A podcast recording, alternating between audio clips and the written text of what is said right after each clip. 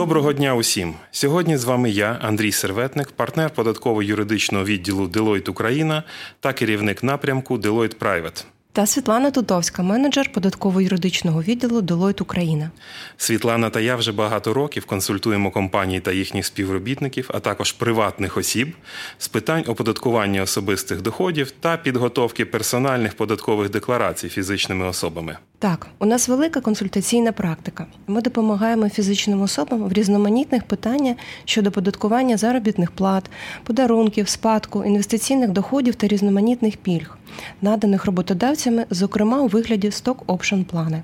Ми допомагаємо людям в міграції між різними країнами, правильній сплаті податків в цих країнах, а також в отриманні пільг та заліку вже сплачених податків там, де це можливо. В цьому випуску Deloitte Tax and Legal Talks ми поговоримо про особливості декларування доходів фізичними особами за результатами 2020 звітного року в Україні. Світлано, підкажи, будь ласка, чи змінилися строки подання персональних податкових декларацій та сплати податків? Ні, не змінились.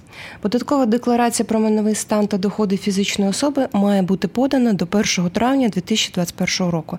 Та якщо за результатами поданої податкової декларації є податок до сплати, сплатити його слід до 1 серпня цього ж року. Угу.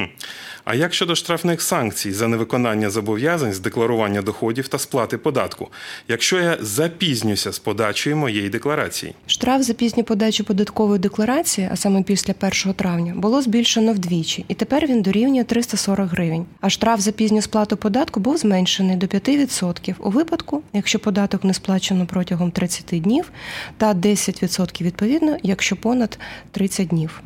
Хочу звернути увагу, що в період дії тимчасових карантинних обмежень штрафи не застосовуються. Хоч якась користь від цієї пандемії. А в яких випадках фізичній особі взагалі слід задуматись про те, що їй необхідно подати персональну податкову декларацію та сплатити податки? Адже більшість людей просто отримує заробітну плату, а податки за неї утримує роботодавець. Ось декілька прикладів. Фізична особа отримала дохід за кордоном, а саме виплати у вигляді продажу цінних паперів, дивіденди, проценти, дохід від здійснення трудової діяльності, або дохід в Україні.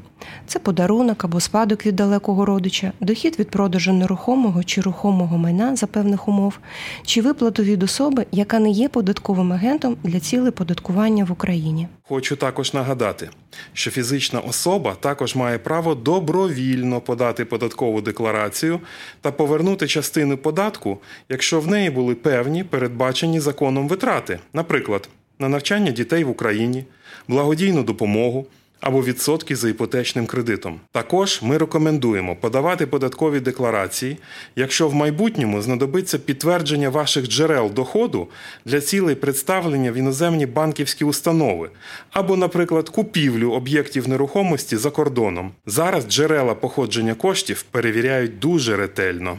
Світлано, а чи були у нас суттєві зміни в законодавстві щодо оподаткування доходів фізичних осіб в минулому році?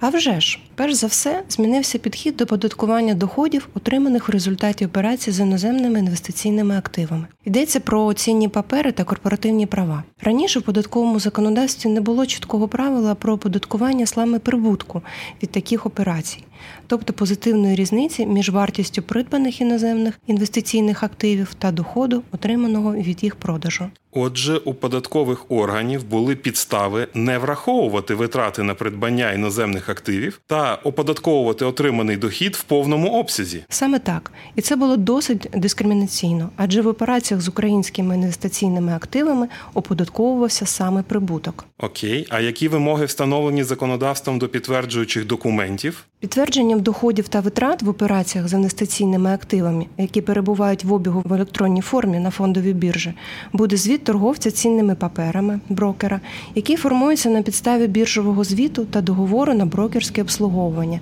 або звіту іноземної інвестиційної компанії. У випадку здійснення операцій зі звичайними корпоративними правами знадобляться документи, які підтверджують понесені витрати та отримані доходи. Це договори купівлі продажу корпоративних прав, банківські виписки про здійснення оплати тощо. Але варто знати. Законодавство не містить чітких вимог до оформлення підтверджуючих документів. А саме, чи має звіт брокера бути перекладеним з іноземної мови на українську, чи потрібно такий переклад завіряти у нотаріуса. Відсутня також вимога щодо проставлення печаток іноземним брокером. Хочемо звернути вашу особливу увагу на необхідність відповідально поставитись до підготовки підтверджуючих документів та можливості їхнього офіційного завірення в державних органах відповідної країни для того, щоб підтвердити понесені вами витрати та отримані доходи в цілях декларування в Україні. Світлано, а які вимоги встановлені для підтверджуючих документів про отримані іноземні доходи? Як ми вже з вами обговорили, прямі вимоги відсутні в законодавстві. З огляду на відому нам практику для цілей декларування іноземних дивідендів ми рекомендуємо надати копії рішення ради директорів про нарахування та розподіл дивідендів, також копію сертифіката акціонерів або засновників. Такий документ підтверджує право платника податку на отримання такого виду доходу. Також копію банківської виписки про зарахування доходу на рахунок фізичної особи. А чи буде достатньо здійснити простий, ненотаріально завірений переклад таких документів українською мовою? Податкові органи можуть не прийняти звичайні переклади без нотаріального завірення. Зрозуміло, а що робити, якщо частина мого доходу підлягає також оподаткуванню за кордоном? За наявності договору про уникнення подвійного оподаткування між Україною та країною, в якій вже були отримані податки з вашого іноземного доходу, слід отримати від такого податкового органу в цій країні довідку про суму сплаченого доходу та сплачені податки. Така довідка має бути належним чином легалізована або завірена апостолом, щоб бути прийнятою податковими органами в Україні. За наявності такого офіційного підтвердження податок на доходи фізичних осіб в Україні може бути зменшений на суму іноземного податку або не платитись зовсім. Однак військовий збір у розмірі 1,5% від суми такого доходу підлягає сплаті в Україні незалежно від заліку іноземного податку проти українського ПДФО. Ясно. Підкажи, будь ласка, а чи потрібно здійснювати конвертацію суми доходу, отриманого в іноземній валюті, в гривню? І якщо так, то на яку дату? Дійсно, дохід, отриманий в іноземній валюті, слід відображати в декларації в гривні, застосувавши курс НБУ на дату отримання такого доходу, або дату зарахування на рахунок платника податку, в залежності від конкретної ситуації. А якщо слід декларувати витрати на придбання інвестиційного активу, в такому випадку слід застосовувати курс НБУ на дату здійснення витрат? Вірно. Також хочемо звернути увагу на те, що законодавство передбачає можливість задекларувати збитки, отримані в результаті операцій з інвестиційними активами, та переносити їх на майбутнє аж до повного погашення. А чи можна комісію банку або брокера за послуги включити у вартість інвестиційних активів, щоб зменшити податок? Витрати на придбання інвестиційного активу включають в себе безпосередньо вартість придбаного активу та не враховують витрати третіх осіб. А якщо я акції отримав в подарунок, а потім продав через декілька років, коли в мене виникає зобов'язання з декларування та сплати податку з такого доходу? Дохід від таких акцій слід, на жаль, задекларувати вдвічі: в податковій за рік, в якому мало місце дарування, а потім в податковій декларації в якості доходу від продажу інвестиційного активу. І відповідно зобов'язання зі сплати податку виникає двічі. Саме так, хоча це й несправедливо. Тому краще за можливості не отримувати акції в подарунок, а купувати їх, нехай навіть за номінальною вартістю. Зрозуміло. А які ще сюрпризи зробили нам законодавці в минулому році? Такі сюрпризи є.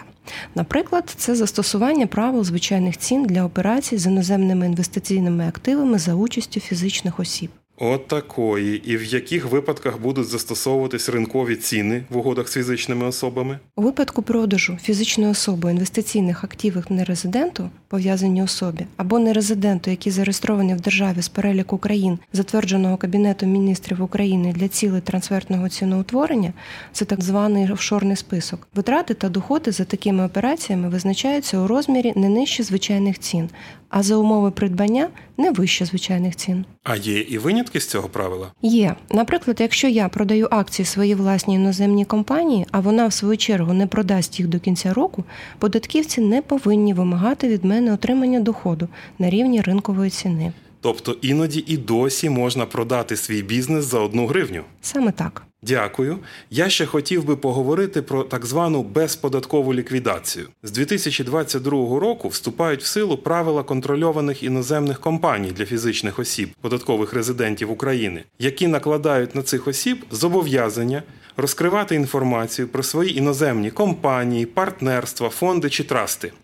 Іноді в Україні доведеться платити податки навіть на нерозподілений прибуток таких структур. Інакше кажучи, дивідендів я не отримав, але державі все одно маю сплатити. Але ж, начебто, законодавець дає і можливість ліквідувати такі компанії та задекларувати отриманий дохід в результаті подібної ліквідації з мінімальною сплатою податків. Так, Андрію, безподатковою ліквідацією можуть скористатися засновники або бенефіціари іноземних компаній або утворень без статусу юридичної особи за умови, якщо процедура ліквідації розпочата не раніше 1 січня 2020 року та завершена не пізніше 31 грудня 2021 року. При виконанні вказаних умов платнику податку необхідно буде подати свою персональну податкову декларацію та заяву про звільнення вказаного вище доходу від оподаткування. При цьому необхідно буде вказати в заяві характеристику отриманого майна та інформацію про ліквідовану компанію. Також слід надати документи, що містять відомості про вартість отриманого майна відповідно до фінансової звітності іноземної юридичної особи або іноземного утворення, складеної відповідно до міжнародних стандартів фінансової звітності на дату прийняття рішення про розподіл майна у якості виплати доходу в зв'язку з ліквідацією або припиненням іноземної юридичної особи або іноземного утворення без статусу юридичної особи. Світлано, а чи вже випустили податкові органи які-небудь офіційні роз'яснення та інструкції щодо безподаткової ліквідації? Цікаво було б отримати відповіді на певні питання. Наприклад, які дати вважати датами початку та завершення процедури ліквідації? Чи достатньо надати українським фіскалам фінансову звітність у вигляді ліквідаційного балансу? Чи вимагатимуть вони аудит або оцінку майна? Оскільки прямо в нормах закону це не зазначено. На сьогодні детальні роз'яснення та інструкції відсутні, хоча нам відомо про намір випустити узагальнюючі роз'яснення. А чи застосовується військовий збір до такого доходу? З високою вирогідністю військовий збір застосовується до розподіленого іноземного доходу на підставі діючої редакції законодавства, але є підстави вважати, що рівень ризику для доходів 2020 та 2021 років буде різним. Тож відслідковуємо зміни в законодавстві та практиці. І непомітно ми підійшли до завершення нашої сьогоднішньої розмови. Сподіваюсь, що вам було корисно та цікаво з нами. Підписуйтесь на Deloitte Talks на платформах SoundCloud, Apple Podcasts та Google Podcasts. Залишаємося на зв'язку. З вами були Світлана Тутовська та Андрій Серветник. До нових зустрічей!